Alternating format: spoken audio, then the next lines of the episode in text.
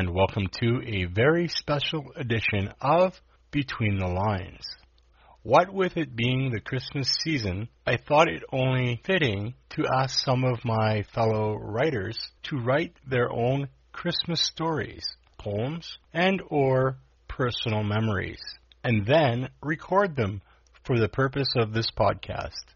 For the next 30 minutes, possibly more, I hope you are entertained, humored, and blessed by this little Christmas offering to you from those who have contributed to Between the Lines. It seems only appropriate that the first contributor is from Terry Lineman, who was the very first guest ever on Between the Lines. Here is her Christmas memory. A Time Capsule by Terry Lineman. The honey brown varnish of the six foot long birch table is etched with memories. When the light from the dining room chandelier hits it just right, a world of activity magically shows up on its surface like invisible ink. Tiny scratches and lines mark the table. A few faint letters, even a word here and there, can be seen on its surface, evidence of evenings long ago when our three daughters would spread out their textbooks and papers to do their homework. Laughter and giggles could always be heard as they worked, often with a heavy hand on the pen or pencil as they inadvertently created a time capsule on our dining room table. Many years ago, when our three daughters were young, their father worked as a tree planter and spacer, a caretaker of our forests. One day he discovered a fallen birch tree. He went back to find it a few days later, cut it into two logs, and hauled them home. Over the next few months, the wood was planed and dried and lovingly transformed into an exquisite family heirloom that appeared in our dining room a few days before Christmas, along with six beautiful chairs. His timing was perfect because we were hosting our two families that year for Christmas dinner. Many years later, we still gather around this table for family dinners, birthday celebrations, many creative projects, and game nights. The table continues to be the center of our gatherings, with a few more lines and paint marks added to its surface.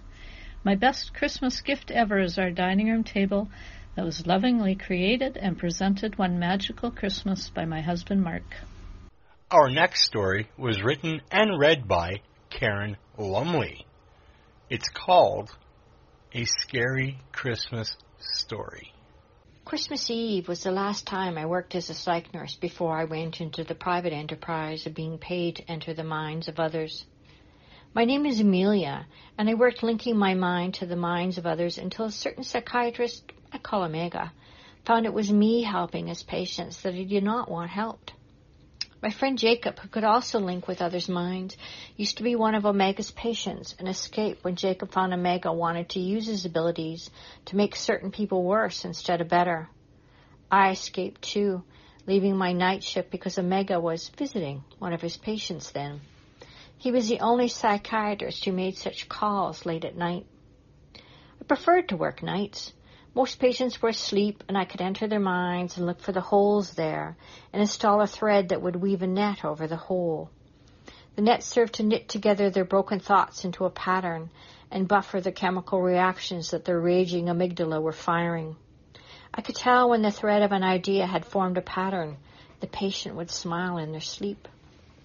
At Christmas Eve, I had been working with a patient who had been catatonic for several weeks without any seeming cause. I just finished with this patient and she had opened her eyes and smiled at me. It was rare for that to happen, and I was so enthralled I had not noticed the shadow across the door. I turned to see the enraged face of Omega. His face was darker than his red hair, with his perfect teeth clenched to offset the dark green eyes being held in place with stylish brown and gold glasses. When the patient looked over at him, his face returned immediately to a placid calm. I was always wary the way his smile never reached his eyes, and this facial expression raised the hair on the back of my neck. Good evening, Amelia, Omega said. Good evening, Mrs. Wilson. Good evening, Doctor, I replied. Mrs. Wilson smiled at me and strained to see whose voice was speaking to her from the doorway. Mrs. Wilson, I see you have awakened, and you must need more medication to make certain you sleep through the night. It is important that you rest, he said to her, And then to me, Nurse Amelia, there is no need for you to bother with this. I will take care of Mrs. Wilson's medication. After I saw him leave, I checked Mrs. Wilson's chart, and no record had been made of what he had given her. Mrs. Wilson went into cardiac arrest and died just before 3 a.m. I checked the records for what had been administered to patients against the medication left in the cabinet, and everything was in order. I found a card in the cabinet addressed to me. A simple typed note read, You're too late. It was only a matter of time before he found a way to get rid of me, like he got rid of certain rich patients. I left. I did not go back. Well, I hope that wasn't too scary for you. I know I'm starting to think twice about some of the nurses that I know. Our next story was submitted by Madeline Pretschler and is entitled Jackson's Christmas Church Service. Hi everyone. I'm Jackson, sitting in a Christmas church service. My mom says I need to be quiet, watch, and listen. I'm only six, and when we stand up, all those big people block my view, and I can't see anything except bald spots, behinds, and backs. I can't wait till I grow and can see over everyone's head. This is not a good time to sneeze or cough because it echoes super ooper loud. My brother Luke tooted once when there was a long quiet part. Holding a laugh inside at church is like having a giggle monster living inside your head, and he isn't a very good listener. You say no laughing in your head to him, but it gets funnier and funnier. I was shaking, and I thought my skin would turn purple. Luke's mouth was clamped down in a hard line, and then his giggle monster escaped through his nose like a snort. And then Mom saw, and we got in trouble. I hope Santa isn't watching me while I'm sitting in church because it's hard to be good here. When we sit, I can see. I watch the choir as they sing, Joy to the world, the Lord is come. A lady in front of the choir is waving her hands. I wonder if she stopped her arms if the singing would stop. I have a very loud voice, and I can make my song go in tune. We are allowed to sing along if we know the words, but when I do, people turn around and look at me. I smile, but one guy keeps staring. I thought staring was rude, so I made a face at him, and get this. Mom sees and shakes her head at me and puts her finger to her lips. Not so loud. So much for making a joyful noise. I hate mumble singing. In kindergarten, my teacher loves my singing. She holds her hand by her ear, meaning louder, louder, and I never disappoint. There's so many rules in church. This part of church is the whisper part, and sing if you're not too loud, apparently. There's a section where we eat sometimes. That's the hungry part, and people laugh and talk out loud. I like the hungry part better. While fields and floods, rocks, hills, and plains repeat the sounding joy. Hey, I didn't know there were planes in Bible days. I loved watching airplanes. Maybe the shepherds loved it too. But I thought baby Jesus was born years ago in the olden days. Hmm, maybe angels rode on planes and opened the window and told the shepherds about the baby. Those guys must be different than my dad. You tell him about a new baby and he says, oh nice. But mom will go, oh. I'm not really that excited about babies either. Mom's friends have babies and they don't do much except cry, sleep, eat, puke. I think Jesus must have been a funner baby though, and he sure got to be more fun as he got bigger. Then he did lots of things to help people. Now he lives in heaven with God, and apparently he can see me. I wonder if he and Santa work together on reporting my behavior. Those two guys keeping tabs on me plus mom, I can't get away with much. It doesn't even seem like she's looking, and then she notices right at the moment when I stick out my tongue or make a face. Ah, church, we stand up, we sit down. We stand up, we sit down. I'm so happy when we finally get to the lasagna song because then we're almost done. Luke says it's Hosanna, but I don't think that's English. If it is, I have no idea what it means. But why we sing about lasagna in church doesn't make sense because it's not a prayer to thank God for food. Well, maybe by the time I can see over top of people's heads, I will understand. Our fourth story comes from the mind of Chris Ross. It's a story about, well, I think I'll let you find out for yourself. I can tell you, however, it's called Spirit the Reindeer. Why is today more than the winter solstice? Because it's a date that we elves never miss.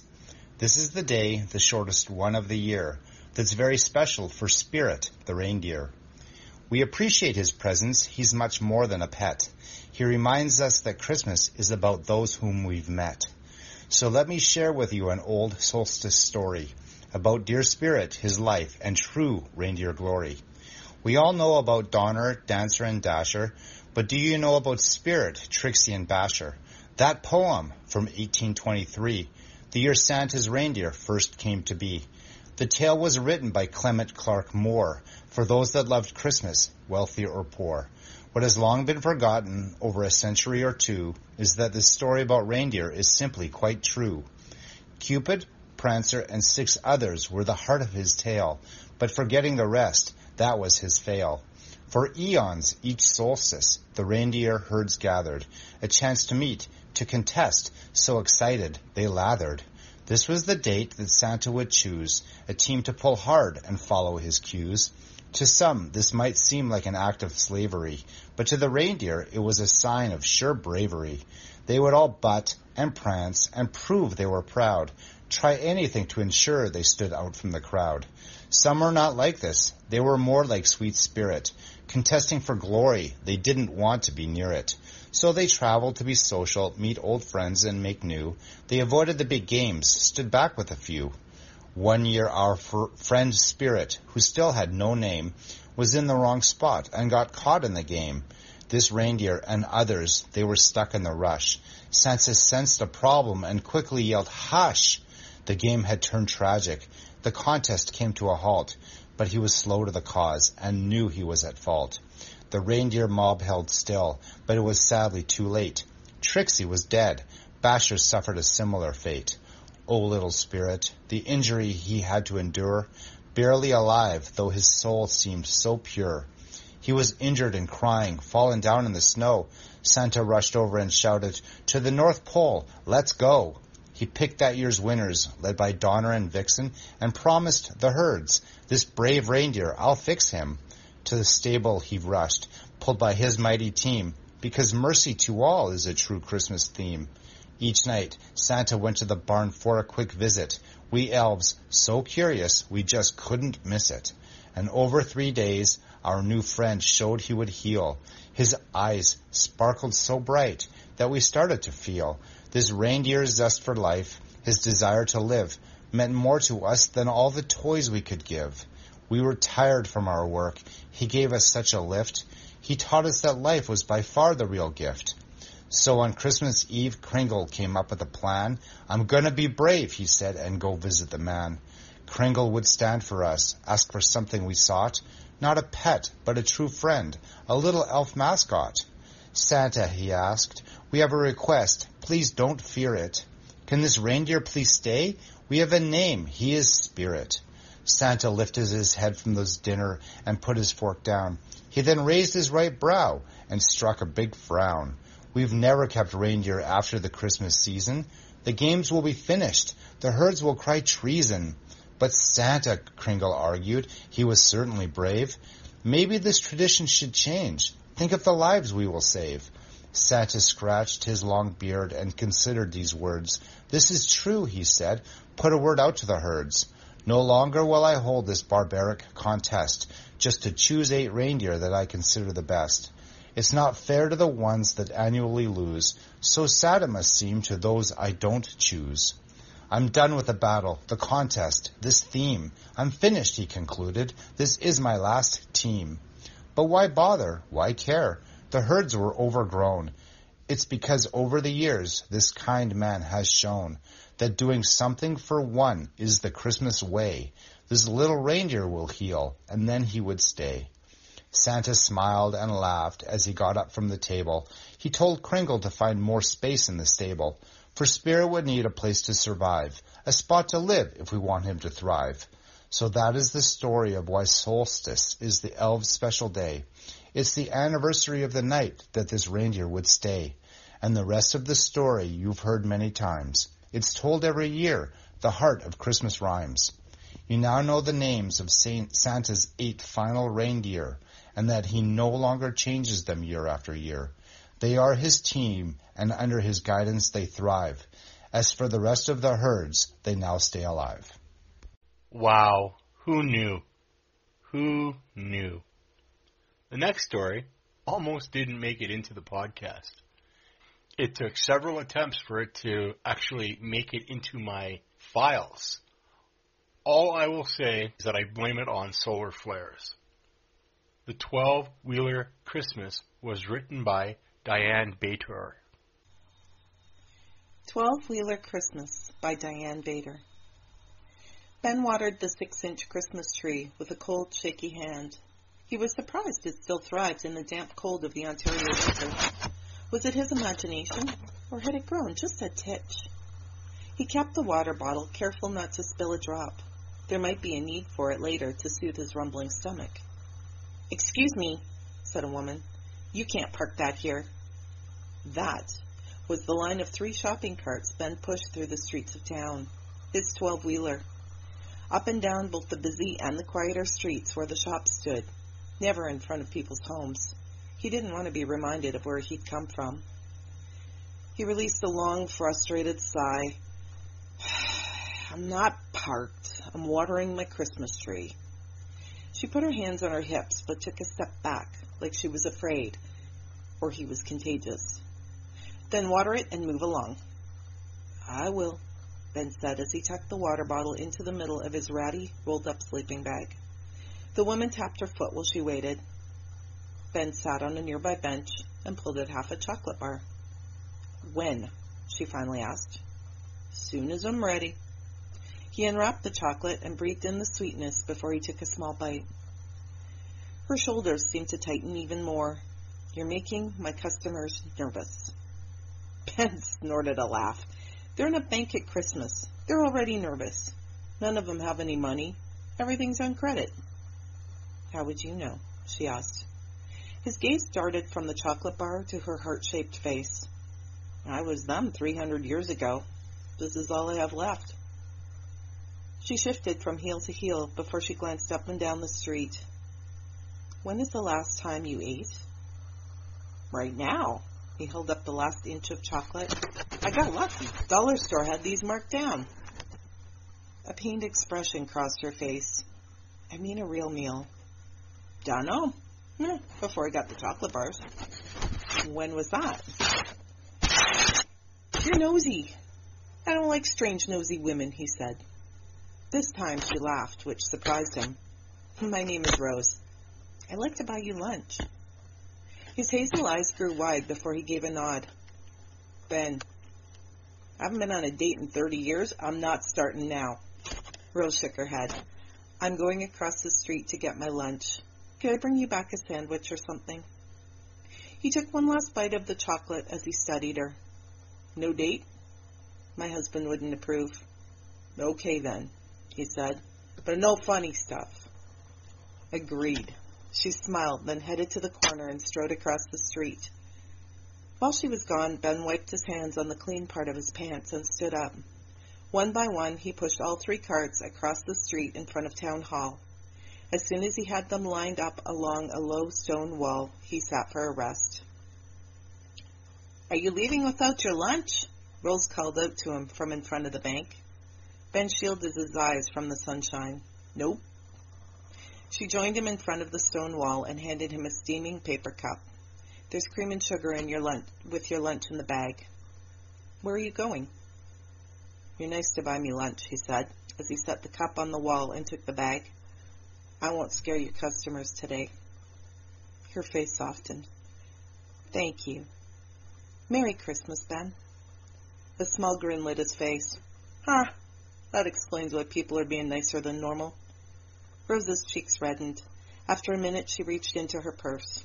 You're right. I'll tell you what, Ben. Next time you come by the bank, come inside and ask for me. We can have lunch together again. Maybe even talk. Ben took her business card and tucked it into the folds of his sleeping bag next to the water bottle. Okay. Whatever you say. Merry Christmas, Nosy Rosie. We all have special memories of Christmas and Michelle Voyageur is no exception. Here is her story of what Christmas means to her. Hello, My name is Michelle. I live in northern BC, where winters can last anywhere from four to six months of the year. So, with that being said, I love Christmas. I always have. And from a young child living down on the coast, we didn't have the kind of winters there that we do here. So when we would get snow, oh my goodness, that was everything to us, especially at Christmas time. All the neighborhood kids, they would all gather up somewhere, either in a, someone's backyard or in a field where we could build snow forts and have snowball fights. And if it got cold enough, we were able to go skating on the ponds where the boys would play hockey and the girls would do their figure skating. And oh, it was just, those were the best days. I grew up in a family where I have five siblings and Christmas for us was always a messy affair, but it was filled with so much fun and laughter and root beer because every year my dad, without fail, would buy a kit of the Hires root beer concentrate and he would make cases of Hires root beer for us as a treat. And we look forward to it every year. One time, though, I remember he had made his pop. We were all in bed. This was probably the week before Christmas. And we were all sound asleep and then we weren't because there was all this racket. It was like banging and popping and crashing and glass breaking and we were so confused. Uh, it turned out that some of the pop bottles decided that they would just pop their lids. So there was glass everywhere. There was pop everywhere. And the thing that stands out to me the most was not the, the anticipation to drink the pop, not the anticipation that it would be for Christmas time, but it was the fact that the pop itself, it was stored under my parents' bed. Ugh, what a mess. Anyway, as the second oldest of the six children, I was the one that helped my mom clean up the mess after the gift opening Christmas morning. So you can imagine there was not even an inch of floor that wasn't covered with wrapping paper. Oh, it was everywhere. And we would fill up garbage bag after garbage bag of wrapping paper. Um, and then from there, my family moved to northern BC. And we were in for a real shock that first Christmas because it snowed and snowed and snowed. We thought, oh, this isn't too bad the first day when there was, you know, a few inches. But uh, when it finished snowing, it that first year was a record snowfall. We had about eight and a half feet of snow that year. And not one of us was complaining. We were so excited. So for Christmas that year, our parents bought us, uh, I think it was about an eight foot wooden toboggan. And before we were able to go on a toboggan, my dad had instructed us all on how to turn the toboggan. Use the ropes, lean to the left, lean to the right, whichever way you want to turn. And so my mom, bless her heart, had us so bundled up. We had snow pants, those big heavy old winter boots with the felt lining. We had scarves. We had toques.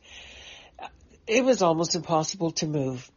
But here we went traipsing up that hill and we were lucky we lived out in the middle of nowhere.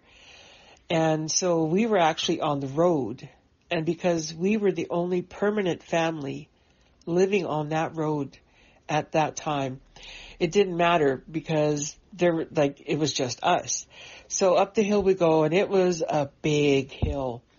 So when we all piled on our toboggan, we pushed off and it was just amazing until we all forgot how to turn a corner. So on the sharp corner near the bottom of the hill is when we went, oh, we really don't know what we're doing. And over the snowbank we flew. Some of us caught some really good airtime. All of us rolled down the hill repeatedly. And oh, we were laughing so hard. We were covered in snow. At that point, I was glad that my mom had us all so bundled up. Otherwise, we would have just been soaking wet. So that was our first Christmas in the north and it was amazing. But as I got older, uh, Christmas was a little bit different for me. I didn't have that childhood anticipation and, and it made me sad. Like, I wanted to have that feeling back. And you know, when I had children and they experienced their first Christmases knowing what was coming, that brought back the Christmas magic for me. And that lasted for a few years. And uh, as they got older, it kind of left. And I, I knew it was gone when one Christmas I was the first one up. I was the one pacing, waiting to open presents. And I was the one that finally had to go wake up all three of my daughters. Come on, you guys, get up. It's Christmas morning. Come on, get up. And they were, oh, mom, we were sleeping. And so I, I knew that that part of my Christmas joy again, as seeing it through the eyes of a child, that was gone until I had grandchildren. And there it was. It came back. It was wonderful. I have a grandson and a granddaughter. And so I got to experience all that wondrous joy again.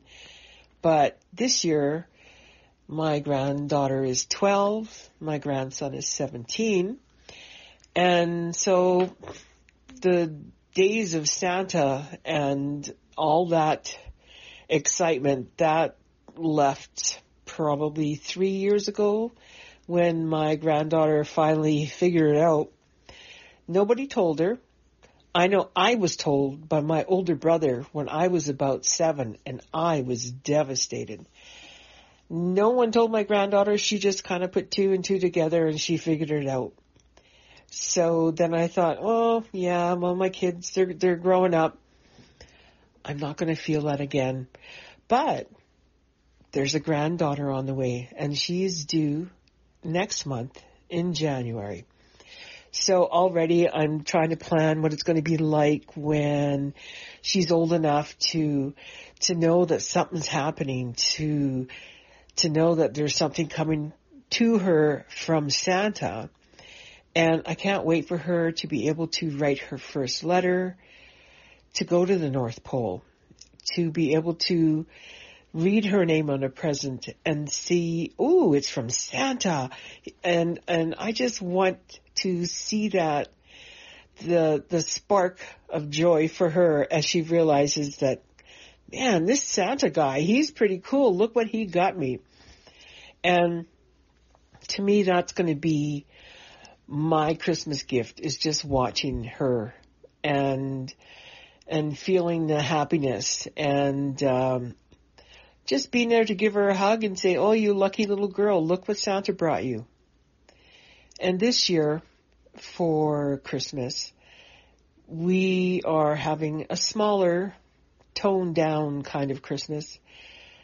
What with all the, the pandemic that's going on, and my wish is next year to have fewer restrictions on gatherings and to be able to be with my parents as well as some of my siblings, perhaps my niece, maybe my nephews as well. And to just have that feeling of family because for me, family is everything. Where would I be without my family? They have given me such joy, have brought such happiness, And Christmas is that happiness for me. And as it's fast approaching, I am starting to get more and more excited and I cannot wait. So Merry Christmas one and all and I hope you've enjoyed my Christmas memories. All right. Thank you. For those of you who enjoy history, our next story by Barry Freeman is called Tinsel Time and is a recollection of memories from bygone days. Tinsel Time, the tradition of the Christmas tree, a decorated evergreen, was brought to the southern prairies by white European settlers in the mid 1800s. However, Christmas trees were hard to find in the southern prairie of Alberta, part of what is known as the Palliser Triangle, a semi-arid desert where settlers learned that sufficient rain perhaps fell once every three years with enough to harvest a crop. The pine or spruce tree, traditionally used for the yearly ritual of decorating, did not grow naturally here. There are no forests of Christmas trees. The closest forest of evergreens to my hometown is found a few hours' drive away in the mistakenly named Cypress Hills. Our father reminded us that he had been recruited to fight a fire there in the dirty 30s when it was a forest reserve. He had personally saved many trees from the fire, and someone owed him a free Christmas tree now and then. When the hills became a provincial park in 1951, that mostly ended the Christmas tree trade. In my childhood, evergreens were imported from the north, sold at a premium in the grocery store parking lots. Tied up like hostages in a bank robbery, they were stacked together and surrounded by a chain link fence and guarded by a fake Santa in a cheap tasseled hat, stamping his feet in the cold, puffing smoke from a cigarette, and sipping from a paper cup of whiskey fortified coffee. Other trees were sold right off the back of an open truck at the Texaco service station. Hand-painted sign hanging from a rope. Christmas trees, a dollar a foot. Until Christmas Eve when they could be had for 50 cents a foot. A tree inside the house made a big impression on me, especially such an exotic and fragrant tree. Hanging things on it and having lights glittering was a magic time. Once the tree was freed from bondage and shaken out, it was mounted on the stand and properly balanced, a decision had to be made about the top of the tree ornament. Choices were a plastic silver winged angel, a heavy translucent star lit from within by a 3 watt mini bulb, or Happy Santa, arms akimbo in joyous greeting, also lit from within by a 3 watt mini bulb, and only slightly melted from the year he tipped over on his back and no one noticed until the day after Christmas. Then the string of lights were wound around and round. Always plug them in and check them before hanging on the tree. One dead bulb and none of them lit up. Easier to check them on the floor before mounting. What are the lessons learned and forgotten over the year between trees. Antique glass ball ornaments, colors fading and sparkling bits glued on, hung with care, new plastic glow in the dark icicles, painted wooden toy miniatures, and then strings of sparkly plastic around and around, as many as could be pulled from the battered garland storage box without being fatally tangled and strangled. Then came what was for me the most stressful part hanging of the tinsel. Always last and always to be done strictly to protocol. Each glittering strip of foil from the bunch, draped carefully over an open hand, must be taken individually and then even more carefully hung one by one over open spaces and at the end of every branch to hang straight down like frozen, shimmering ice. It was a rule. It must be done just so. My hands shook under the watchful eye of my parents. Slowly, painfully, I worked my way around the tree, hanging tinsel, and, just because I was the smallest in, at the time, to the back against the wall where I could not be seen. Neither could my handiwork be seen. At first I flung one strip of tinsel over a higher branch, but eventually the joy of Christmas overtook me. I flung not caring whether the strands of glitter hung straight or not. In fact, a feeling of joyous abandon filled my heart when the tinsel clung however chance decreed. It must have been the true Christmas spirit within me. It became a ritual and a joy every year that at some point while decorating the tree I would find time to fling tinsel somewhere around the back where only I know it's there, shouting in my mind, Tinsel flingers of the world, unite. The end. It is my sincere hope that the stories you have just listened to have touched your heart in some way and have made your Christmas a little more special. Thank you for listening. Have a safe and Merry Christmas.